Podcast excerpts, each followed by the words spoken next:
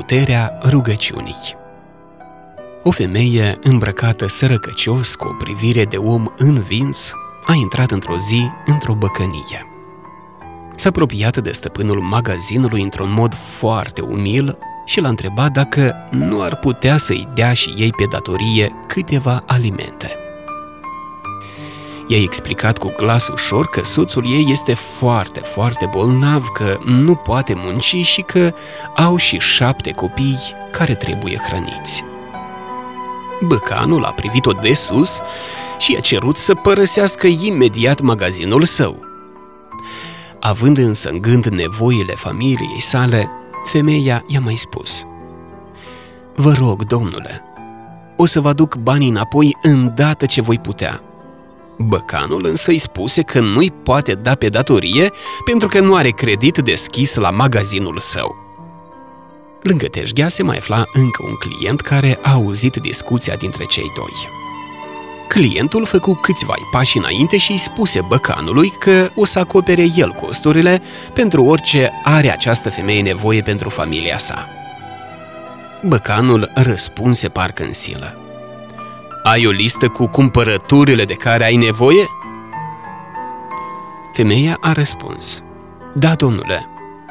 „Bine,” spuse băcanul, „atunci pune-o pe cântar și o să-ți dau marfă de aceeași greutate cu lista dumitale.” Femeia, ezitând o clipă cu privirea în jos, băgă mâna în geantă și scoase o bucățică de hârtie pe care scrise ceva în grabă. Apoi puse cu grijă bilețelul pe cântar, cu privirea tot aplecată.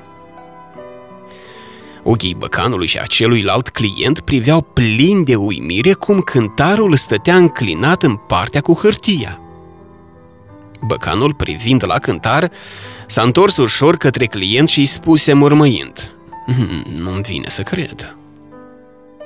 Clientul a zâmbit, iar băcanul a început să tot pună pe cântar alimente. Cântarul tot nu se echilibra, așa încât acesta tot punea pe el alimente din ce în ce mai multe, până când pe cântar nu a mai încăput nimic.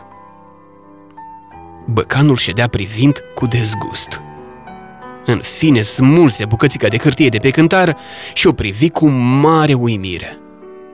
Nu era vorba de o listă de cumpărături, ci era o rugăciune care spunea așa: „Iubite Doamne, Tu-mi cunoști nevoile, așa că eu le pun în mâinile Tale.” Băcanul îi dădu femeii alimentele și privea în continuare tăcut și înmărmurit. Femeia îi mulțumi și plecă din magazin. Așadar, dragi prieteni, numai Dumnezeu știe ce greutate are o rugăciune.